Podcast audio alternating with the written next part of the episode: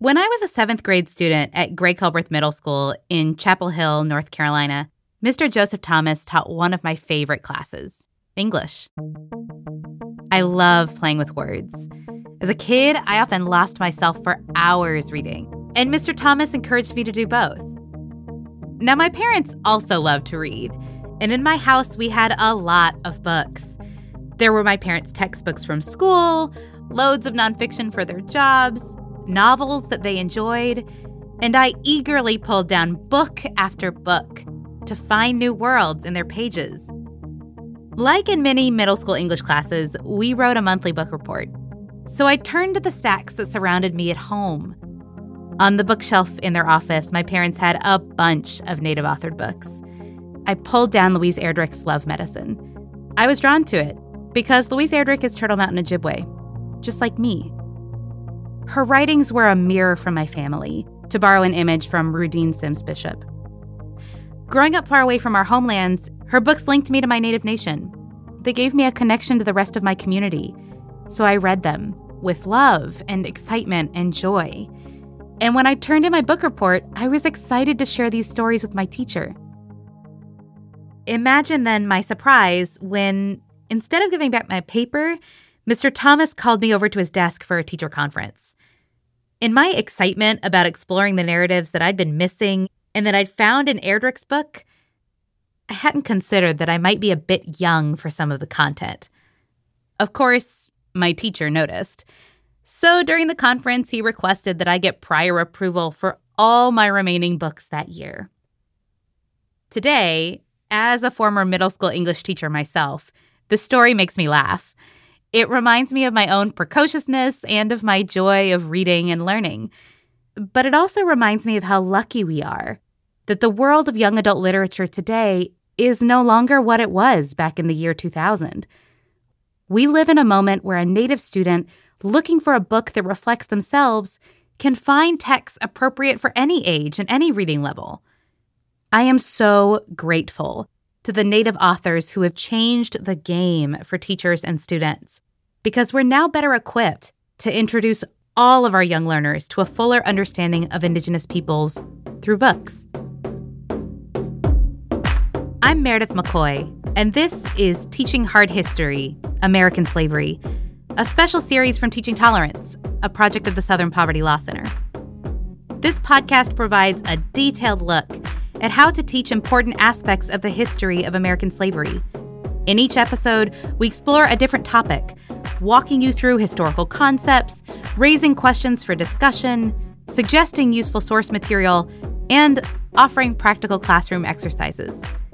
In our second season, we are expanding our focus to better support elementary school educators to spend more time with teachers who are doing this work in the classroom and to understand the often hidden history of the enslavement of Indigenous people in what is currently the United States.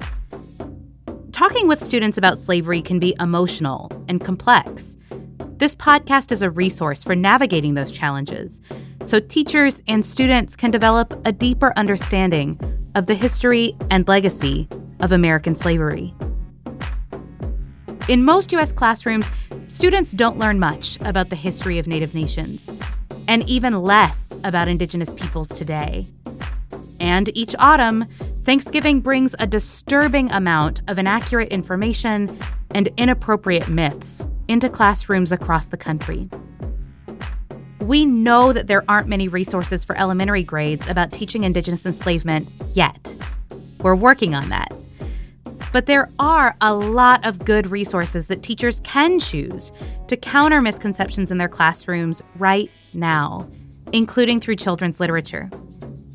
In this episode, Debbie Reese is going to help us understand what we should be seeking out and what we should avoid or teach critically when selecting and presenting children's books by and about Indigenous people. Over the past 13 years, her website, American Indians and Children's Literature, has become the go to source for educators seeking critical perspectives of Indigenous peoples in children's and young adult books. I reference it all the time, and I'm constantly suggesting that other folks check it out as well. I was so honored to interview Dr. Reese, a personal hero who has opened up the conversation about representations of Native people, and provided such important suggestions for how to improve the state of children's literature. During our conversation, she offers several suggestions for specific books for your classroom. We discuss strategies for helping students critically understand problematic texts, including confronting common myths and misconceptions. And Dr. Reese explains the importance of using a combination of texts when teaching about Indigenous peoples. I'm so glad you can join us.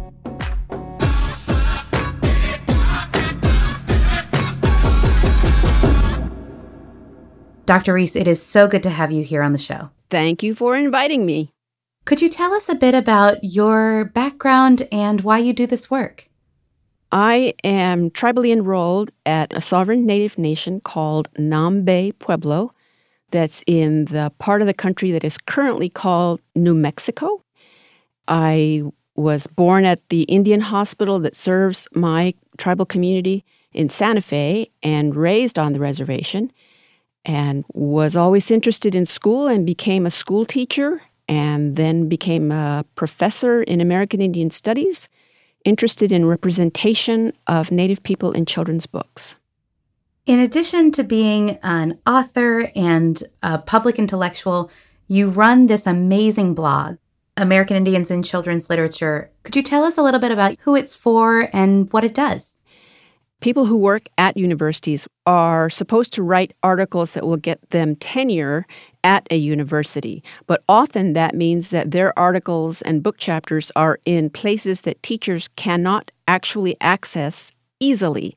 And I wanted my work to have as wide a readership by people who use children's books as possible. So I created this blog, I think in 2006 that is being widely used by professors and librarians and teachers and parents in the United States and Canada. It's called American Indians in Children's Literature. You type that into a search bar, all those words, you'll find it. You can also follow me on Twitter. My Twitter name is Deb Reese. I use your blog often in my own work, and I'm constantly suggesting it to teachers as a resource. What are some of the major themes that you address on the blog that you like to have accessible to teachers? I guess what I want most of all for teachers to come away from after they visited my site is to be able to recognize that Native people are still here and we have stories to tell, that we are not of the past, we are of the present, and that most of the books that they probably received when they were children or that were taught to them when they were in teacher education programs miss that very important point that we're still here. So there's a lot of historical fiction that teachers learn about when they take their children's literature courses, but they don't learn about the present day books that Native writers are creating. So it's important that when teachers are selecting books that they look for ones that are written by native writers. There are a great many of them. If you come to my website, I actually have a gallery of native writers and illustrators that you can page through and see their names and their tribal affiliations and a photograph of them. That's one thing. And in addition to the own voices, writing is the key piece that we are sovereign nations though we have been characterized in most teacher education programs as one of the underrepresented or minority groups in the United States, we have a distinct status because we are sovereign nations who have some jurisdiction over what happens on our reservations. Other underrepresented groups do not have that power. We have it because we were nations before the United States was a nation. That isn't taught and that's a key piece I want people to come away with. Thinking about the books that are often being used by teachers and K 12 classrooms, what do you see people currently using, and what kind of shifts would you like to see? One big one that I think gets used over and over and over again, and I see referenced in many texts and articles, is Island of the Blue Dolphins.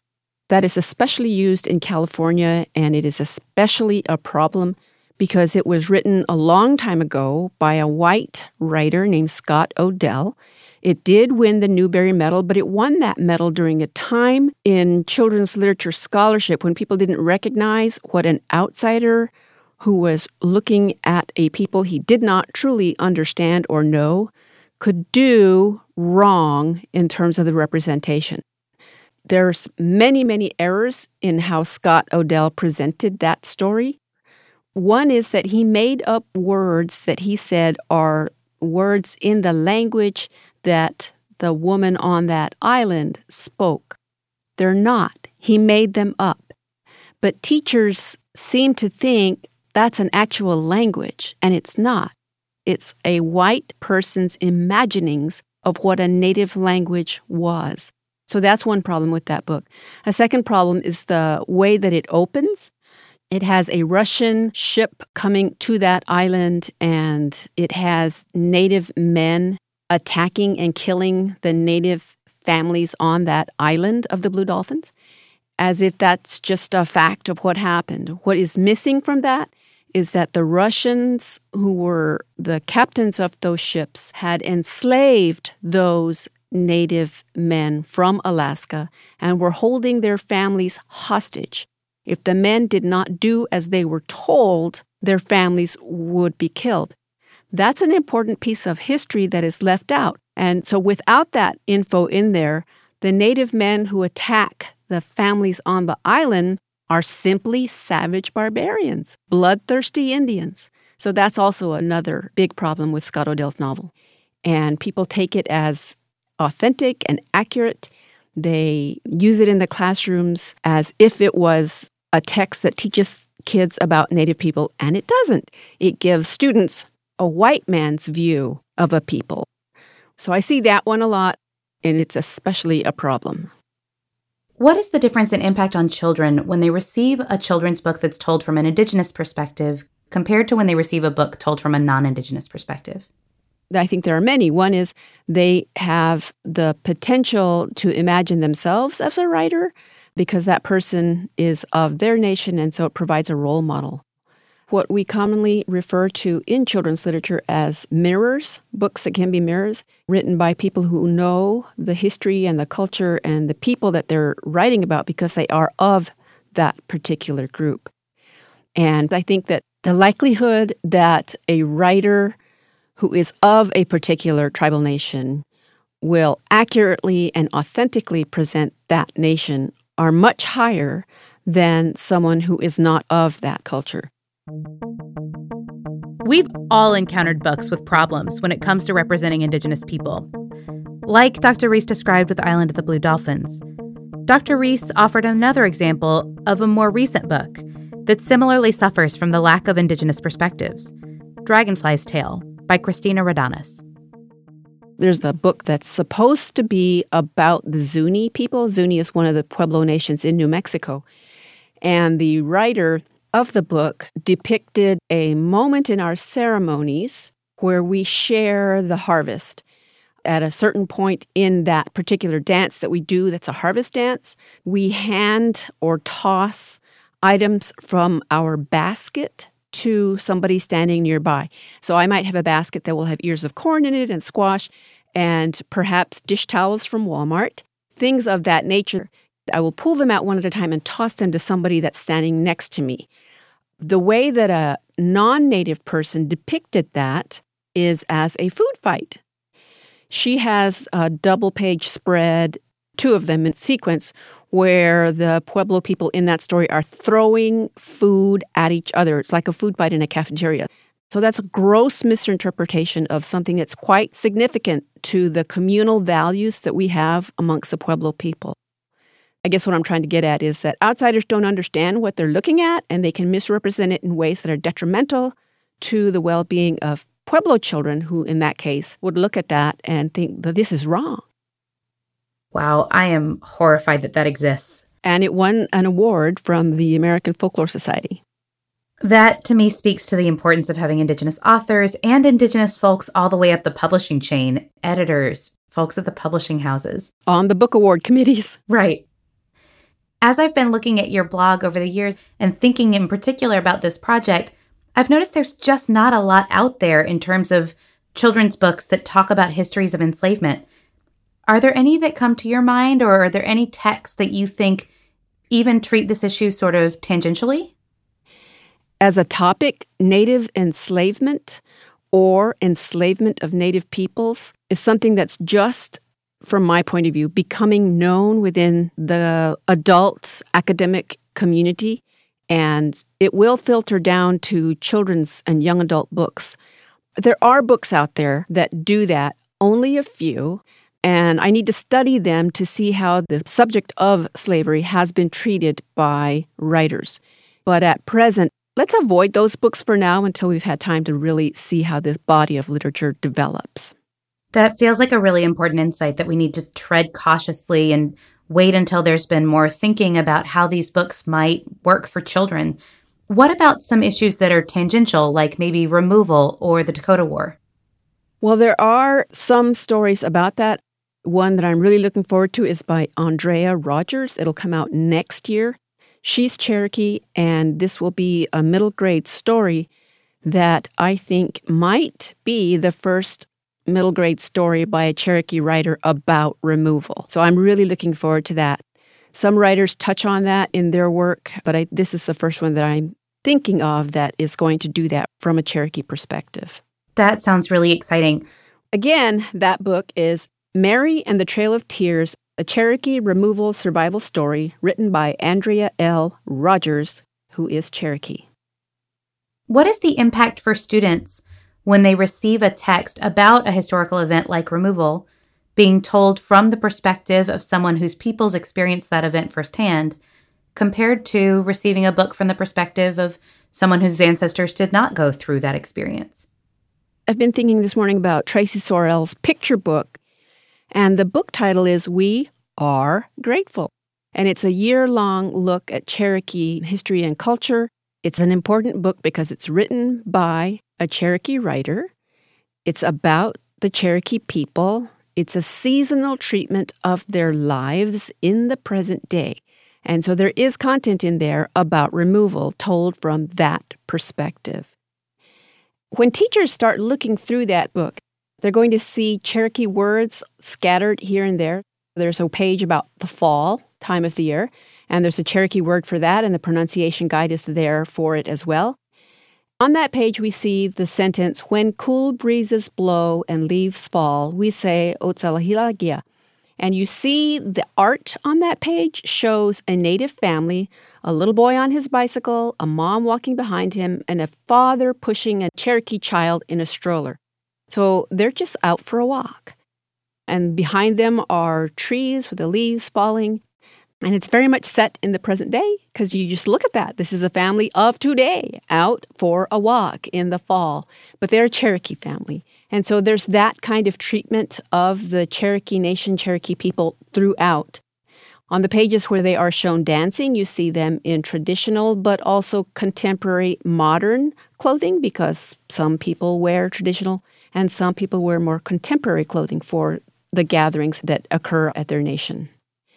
I think that when we get books like that about topics that we have not seen covered very well by writers who are outside of that particular experience, are ones that people of that group, in this case Cherokees, can embrace in a way that the others they can't.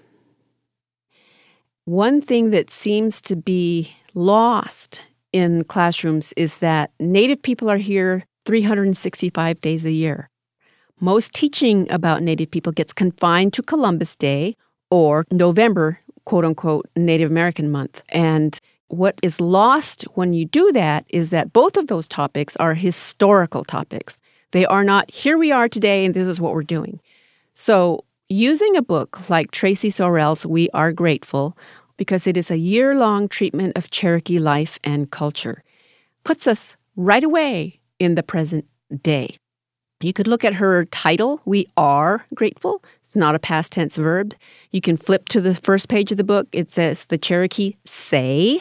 So, looking at the verb tense that Traci Sorell uses in her book is really important. As a picture book, it lets children really pick up some important information right away. This is Teaching Hard History American Slavery, and I'm your host, Meredith McCoy. Along with this podcast, you can find our new, first of its kind K through 5 framework for teaching slavery to elementary students, including 20 age appropriate essential knowledge sections, over 100 primary source texts, and six inquiry design models. at tolerance.org slash hard history. Once again, here's Debbie Reese. Thinking about texts that often misrepresent Native peoples, we are just moving into November. And in the fall, we know that many teachers look for texts that talk about Thanksgiving. Could you give us some context for children's books about Thanksgiving, what works, and what maybe teachers should avoid? So, though I don't know this for a fact, I'm pretty sure that whether part of the official school curriculum or not, it's expected that around Thanksgiving, every teacher in every elementary school is going to teach that story that is not an accurate reflection of the history of that time period.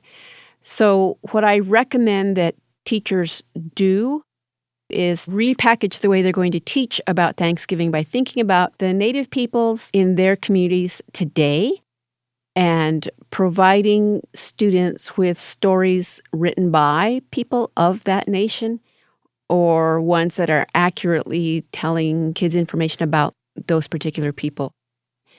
For Columbus Day, I think that's an opportunity for us to, as teachers, talk about the Taino people and Puerto Rico and the experiences that we are seeing in the news every day about the people of Puerto Rico.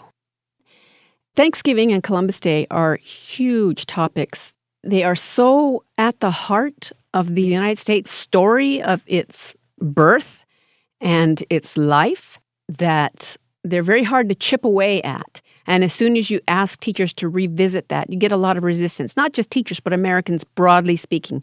Nobody likes their feel good stories about this country to be disrupted. They need to be.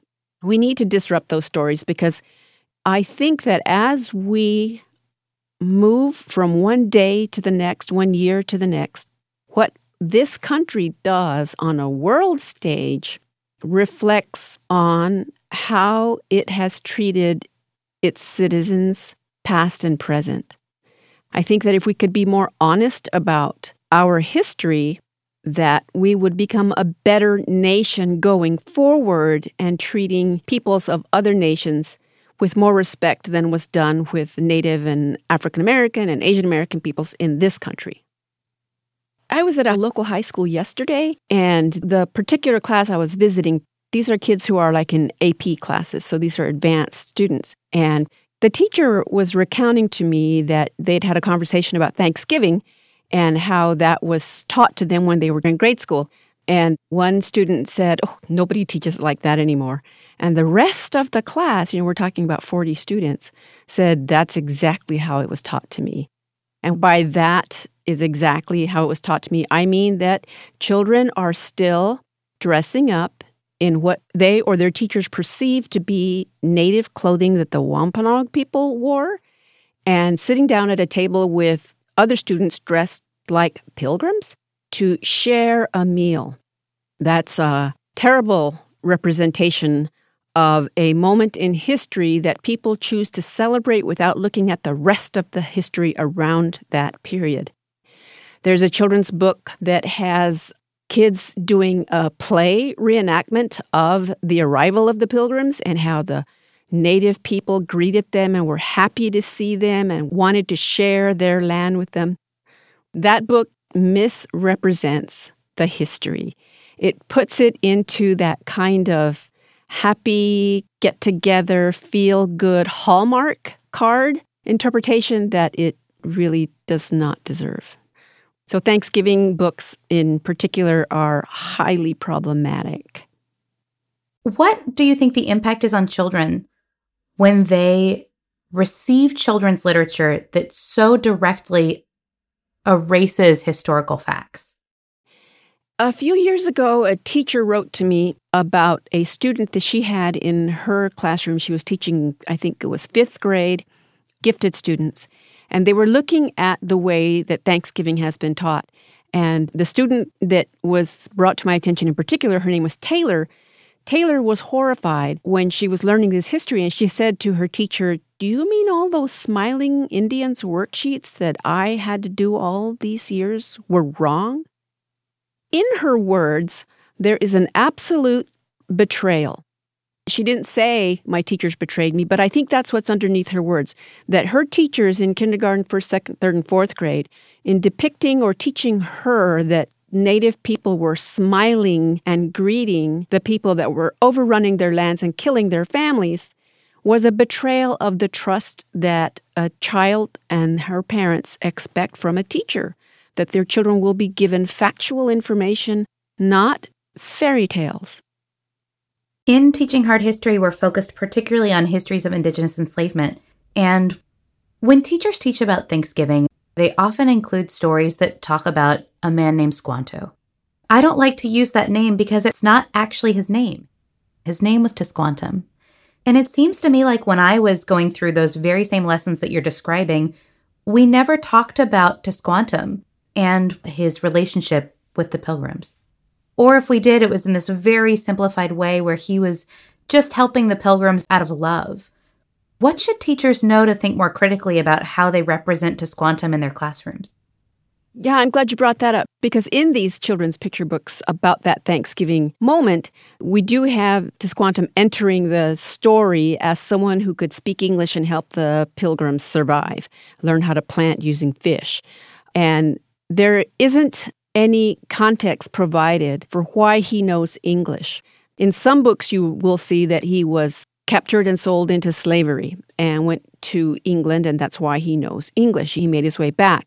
But that fact is glossed over. It's not really dealt with in a way that children will understand that act that was done to him by which he became someone who would know English. That doesn't fit when we're trying to tell a feel good story. How do you make that fact work? You don't. So you just leave it out.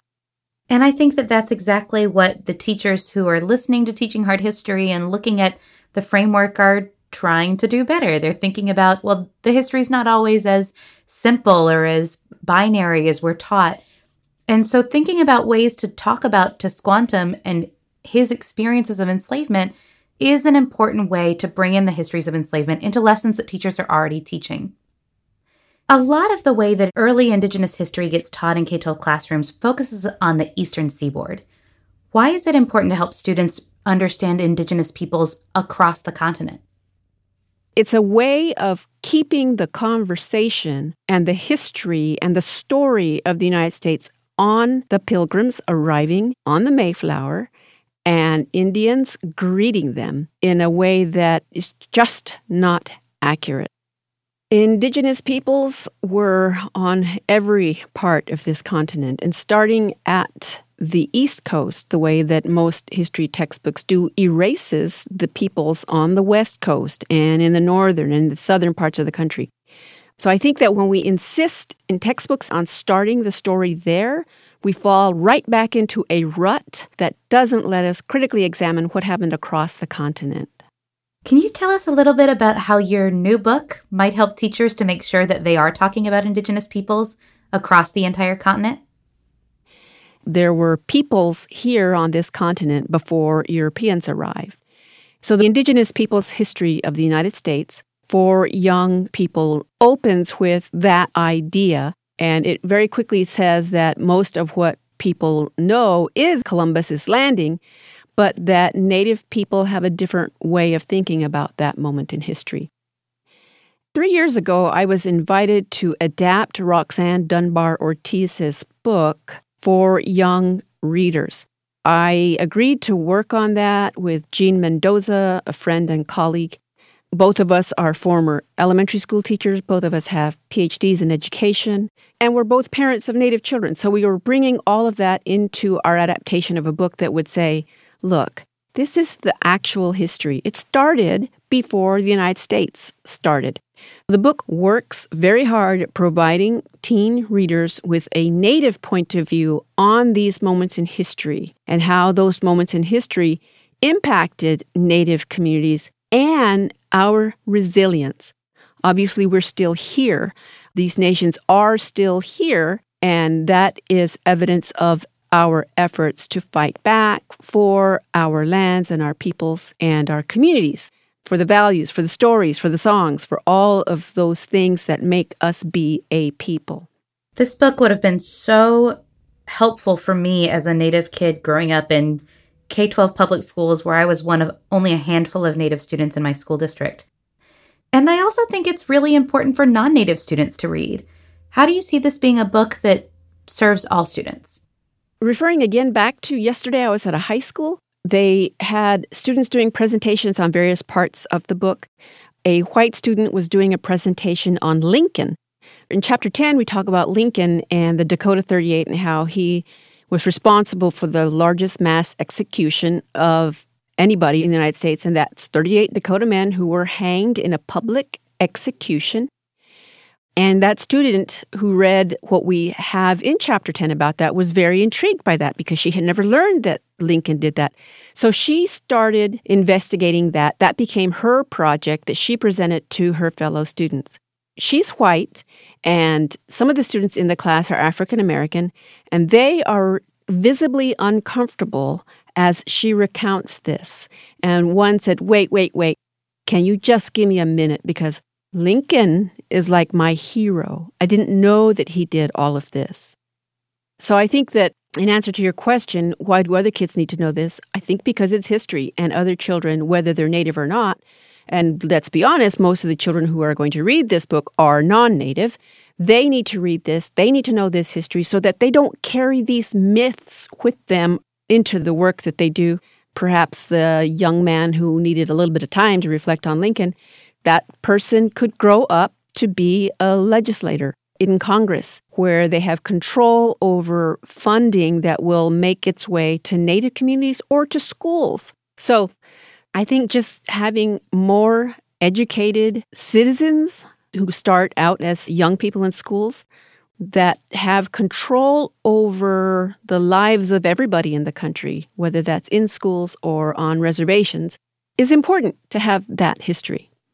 In addition to your book, what are some favorites that you like to encourage teachers to use in their classrooms when they're looking for children's books about Indigenous peoples?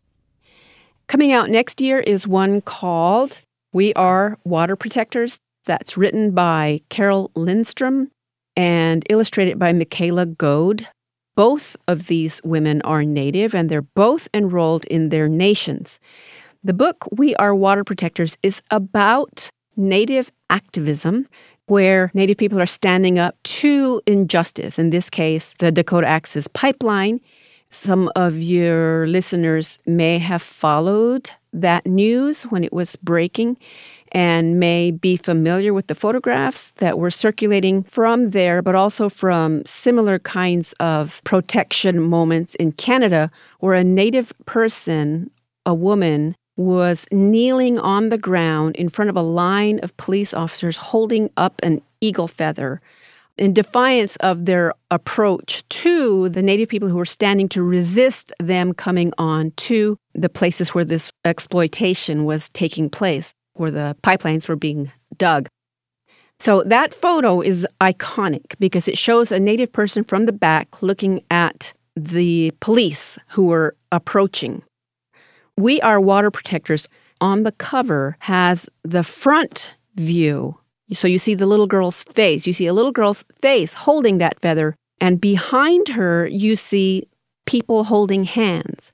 Those are the native people that were standing behind the native woman in that photograph, standing together, holding hands, saying, We're protecting our water. We're protecting the water for everybody. So I think that a book like this one, We Are Water Protectors, which will come out in 2020, centers Native people in the present with all of our values as people who are fighting for everybody, everybody's water, but who are doing it in a collective way, standing together. So I think this is an excellent book, and I really can't wait for it to come out. On the book jacket for We Are Water Protectors, there is a bio for both Carole Lindstrom and for Michaela Goade. Carole's reads Carole Lindstrom is Anishinaabe Metis and is tribally enrolled with the Turtle Mountain Band of Ojibwe. So there you have right away that she's tribally enrolled with a specific nation. Same for Michaela Goade. It says Michaela Goade is of Tlingit descent and is tribally enrolled with the Central Council of the Tlingit and Haida Indian Tribes of Alaska. In addition to talking about what was going on at Standing Rock and, and how it was the largest gathering of indigenous peoples ever to come together in an action of this kind, teachers can say, oh, let's look up the Turtle Mountain Band of Ojibwe, and they can pull that nation's website up. And they could do the same thing with Michaela's so that we move away from the idea native or Indian and get into the heads of children the specific nations of these two women. If you're looking for more literature suggestions for your elementary, middle, or high school classrooms, including strategies for pairing primary sources with YA literature to introduce fundamental themes and information about slavery, dive into our archives and check out episode 17 from season 1 Young Adult Trade Books with John H. Bickford. I'm your host, Meredith McCoy, and this is Teaching Hard History American Slavery. Again, here's Debbie Reese. Recognizing that authors are tribally affiliated is a really important part of vetting children's books. In addition to that, what are some things that teachers should look for when they're trying to decide whether or not to bring a book into their classroom? All right. One thing is to reject anything that is ambiguous in its content. We are Native Americans, we are American Indians, but both of those terms obscure the fact that we are very different, that there's over 500 sovereign tribal nations, and that we have different stories and different languages, and we're located on different parts of the country. So, being mindful of the specific information in a book, teachers should look for specific tribal nations being named in the books. Native American, American Indian, or indigenous are global terms that really don't help very much when children are trying to understand who Native people are. So that's one. Another thing that I see a lot is the use of the word first Americans to talk about Native people. That completely erases the fact that we were nations before America came into existence. So I encourage teachers to really reject that, or if they're going to bring something in like that, that they pick up a Sharpie and do some editing of the book when they present it to kids so that kids learn that books have mistakes in them. With a classroom collection, I want teachers to make sure that they have a balance. Most of them are going to have books set in the past, or they're going to have books about holidays like Thanksgiving. And I think they really need to have more books that show us as peoples of the present day. And that's one big need that I think needs to happen. A third is verb tense, using the word is, using the word are rather than was and were, brings us into the present day. I think that's very important. Another thing that I ask teachers to look for is with respect to our religious stories. They are too often categorized as myths, legends, and folk tales rather than as religious stories. Many of these, when they're written by Native people, might in fact be teachings from a religious base of that particular nation. And having them categorized as myths, legends, and folk tales, kind of like Little Red Riding Hood, trivializes their significance to the people who tell them. So I would like teachers to think about the myths, legends, and folk tales that they are using. And I really want them to just stop using those stories in the classroom. These are trivialized and seen simply as folk tales and not having religious significance. That unfortunately leads teachers to use stories, for example, if there's one about how Chipmunk got its stripes, which is a creation story for a particular nation, as a way of telling kids, now you write a story like that. Teachers are not likely to ask students to read Genesis and then pretend they're God and create the world like God did. So I would really like teachers to be very mindful of their use of what is characterized as myths, legends, and folk tales. Another thing I want teachers to be thoughtful about is that society, whether that's television or movies or books, leads them to think that Native people have dark hair and dark skin and high cheekbones. Some of us do, but not all of us. Thinking of Native peoples as having a particular look is an indicator that stereotypes are working pretty hard on their own way of thinking about Native people, and that we are a race of people rather than that we are nations of peoples. When you have nations of people, what you look like doesn't matter. So I think that it's really important to never assume that you don't have a Native kid in your classroom because you don't see someone with dark hair, high cheekbones, and darker skin. I'm so glad that you brought that up. You know, what we know from the National Indian Education Association is that there are nearly 645,000 Indigenous students in classrooms across the United States, and 93% of us attend public schools. So I'm so glad that you're pointing out that all teachers should be aware that they may have Native kids in their class. Not all of my teachers knew that I was a Native student unless I brought that into the classroom on purpose. So thank you for raising that. Yeah, I think that's a huge problem. There's a book that won the Caldecott Medal that's supposed to be a Pueblo story and it misrepresents Pueblo ways. Mm. And I just think about all the Pueblo kids whose teachers are using that book in the classroom and, and what do the Pueblo kids do when they know that it's not right, but their teacher's telling them, this is about you. How does a kindergartner speak back to that? It's unfair to Native children to have to deal with problematic books. There's been a push in social studies research recently from folks like Leilani Sabzalian and Sarah Shear to think about ways to make sure that K 12 social studies classrooms are really openly talking about Indigenous governance and sovereignty. Are there any particular children's books that you think are good teaching tools for helping teachers talk about Indigenous sovereignty and contemporary governance? Hmm. I want to say a little bit about Hearts Unbroken by Cynthia Leitich Smith. Cynthia Leitich Smith, the author, is Muskogee, and Hearts Unbroken is set in a suburban area where the main character, Lou, and her family are Muskogee Creek. They're one of the few Native families in that school and in that area. As you read that story, you learn a little bit about the family. Early on, you learn that Lou's mother is in law school. And one evening, Lou and her mom are sitting at the kitchen table and they're both studying. And Lou can tell her mom's a little bit frustrated. And she reminds her mom, Mom, you're becoming a lawyer. You're doing that because you want to defend tribal sovereignty and you want to keep American Indian children in American Indian families and communities where we belong. So there's that, just that little passage right there that talks about tribal sovereignty and why people like her mom are going to law school to protect that.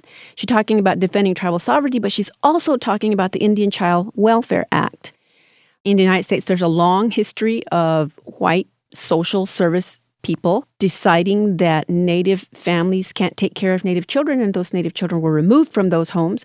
There's horrific stories of how those kinds of removals took place. The outcome of that was enough Native people speaking up about it, such that Congress passed the Indian Child Welfare Act that protects Native children and Native nations and their sovereign nation status that plays into the idea that they determine the placement of Native children. So Cynthia's book brings that into it. And another thing that I like about Hearts Unbroken is that her brother is interested in the arts. He's acting. The school is going to do a production of The Wizard of Oz and he's trying out for the Tin Man and he gets the role. But during the book, he starts to learn about L. Frank Baum and Baum's writings about Native people. So he writes up a paragraph because the theater teacher is trying to have the students create materials that would promote the production. So he's written something, and this is what he wrote. L. Frank Baum is remembered as someone who created a magical world with very different characters coming together as friends. But he was like the wizard. His public image doesn't match the reality of who he was. Baum was a terrible man who hated American Indians and wanted us all killed. Now, that is absolutely true. If teachers who are listening want to look up L. Frank Baum's writings about Native people, he did, in fact, write columns for newspapers of that time that said that we should be exterminated. So, this is a young person learning about the history in which writers like L. Frank Baum, and he's not the only one, there were many, really just wanted to exterminate people, exterminate our nations, so that our resources would become available to them. This particular segment continues, and this is Huey. Her brother's name is Huey. Huey tells um, Lou, after rehearsal, Mrs. Q said I was off tone, off focus. She said Baum was a man of his time, that nobody cares anymore, and that I shouldn't have mentioned it. What stands out to me about that particular passage, a man of his time, is that when we are being critical of children's books and how writers are talking about Native people and other people as well, someone will inevitably say, well, that was a man of his time, or she was a woman of her time. And with that one, I'm thinking about Laura Ingalls Wilder in Little House on the Prairie. A man of his time or a woman of her time who, when that is brought forth as an example of thinking of the past, that it's not of the present, and so leave those people alone because that's the way everybody thought back then, is fraught with problems.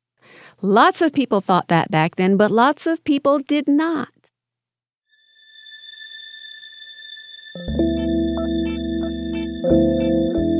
Here is a special opportunity from Learning for Justice. By listening to this episode, educators can earn a certificate for one hour of professional development. All you have to do is go to learningforjustice.org slash podcast PD. PD for professional development. That's podcast PD, all one word. You'll also find a link in the show notes. Then enter the unique code word for this episode reading, all lowercase. Now back to Meredith McCoy and Dr. Debbie Reese.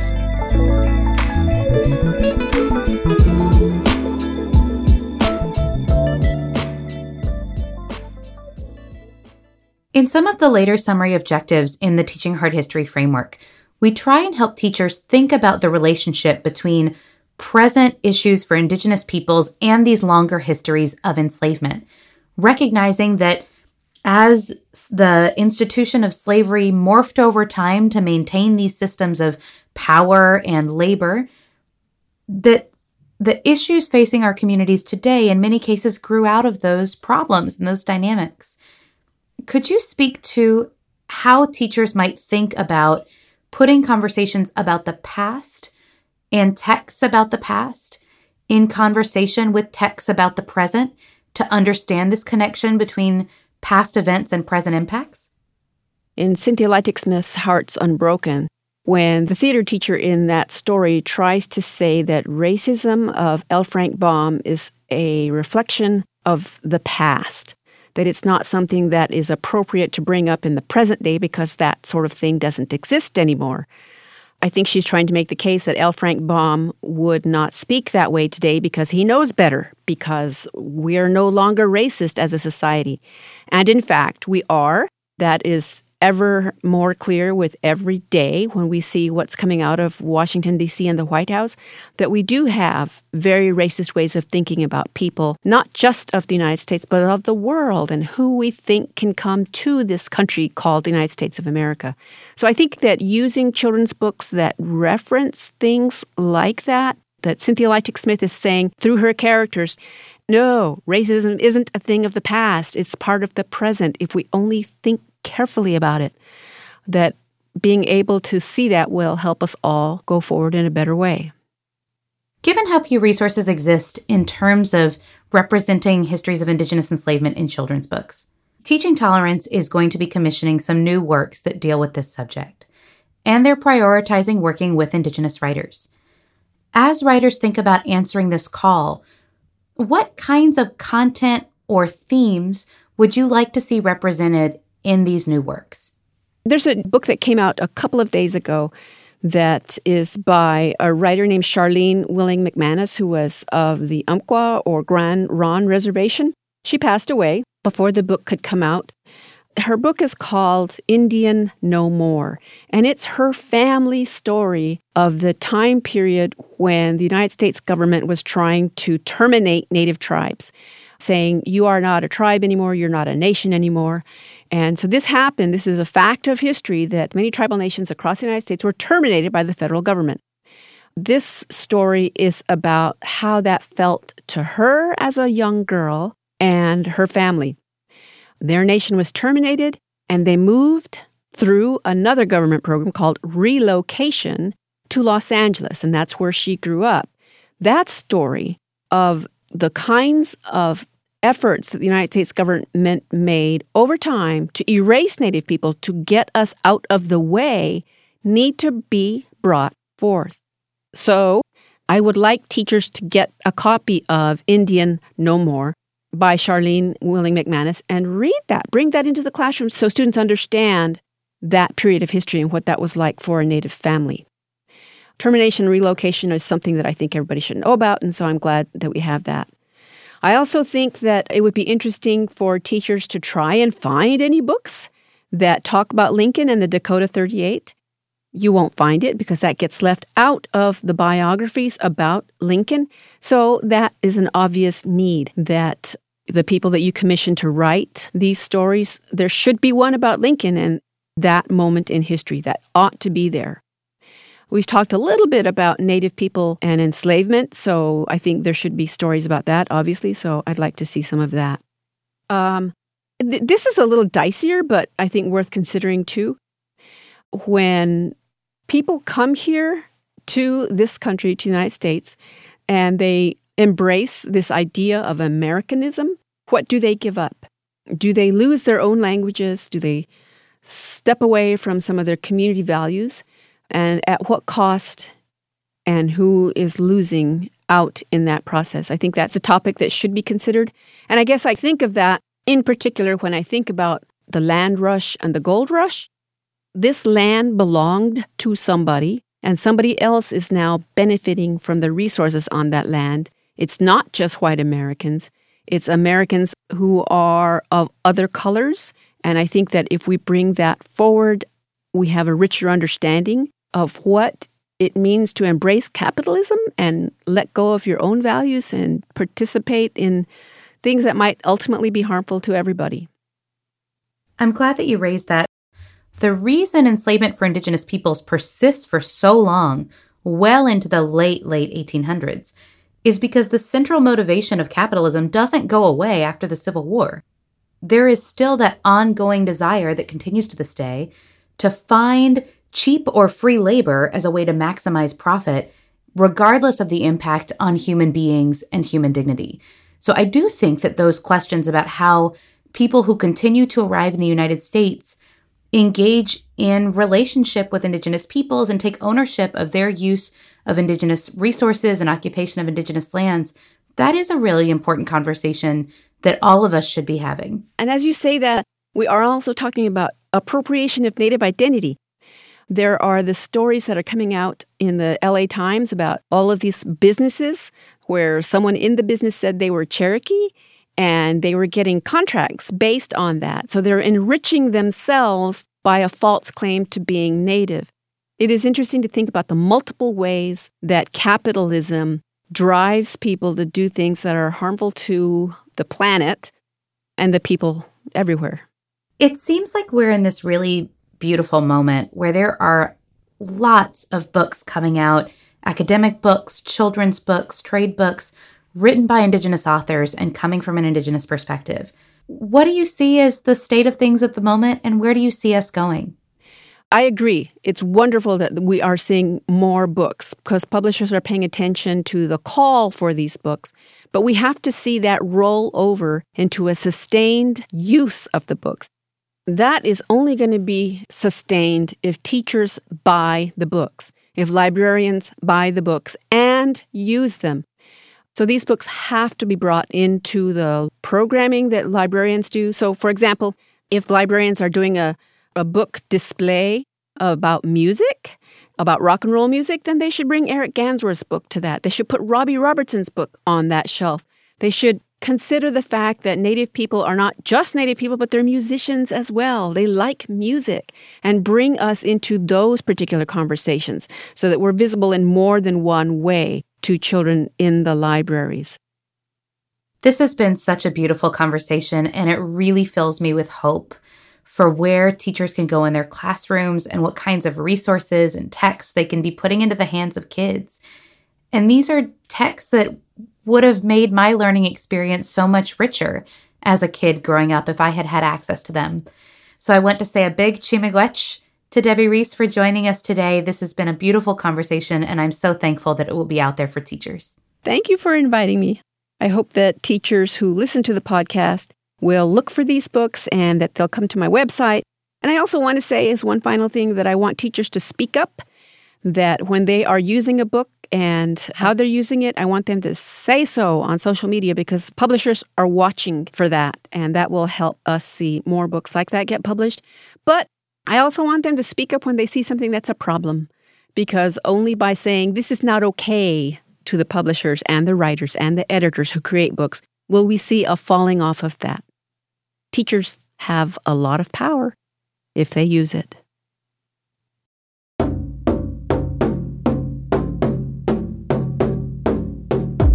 Debbie Reese grew up at Nambe Pueblo, a sovereign native nation in what is currently known as New Mexico, where she's also tribally enrolled.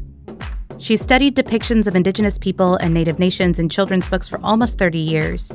And Dr. Reese founded the website American Indians in Children's Literature.blogspot.com in 2006 to make her research and writing easily accessible to teachers, parents, and librarians. Be sure to follow Dr. Reese on Twitter where she's constantly posting new information about children's books that are coming out and important trends in the world of children's literature to keep an eye on. Teaching Hard History is a podcast from Teaching Tolerance, a project of the Southern Poverty Law Center, helping teachers and schools prepare their students to be active participants in a diverse democracy. Teaching Tolerance offers free resources to educators who work with children from kindergarten through high school. You can also find these resources online at tolerance.org. Most students leave high school without an adequate understanding of the role slavery played in the development of what is currently the United States, or how its legacies still influence us today. Now, in our second season, this podcast is part of an effort to provide comprehensive tools for learning and teaching this critical topic. Teaching Tolerance provides free teaching materials that include over 100 texts sample inquiries, and a detailed K 12 framework for teaching the history of American slavery. You can find these online at tolerance.org backslash hard history.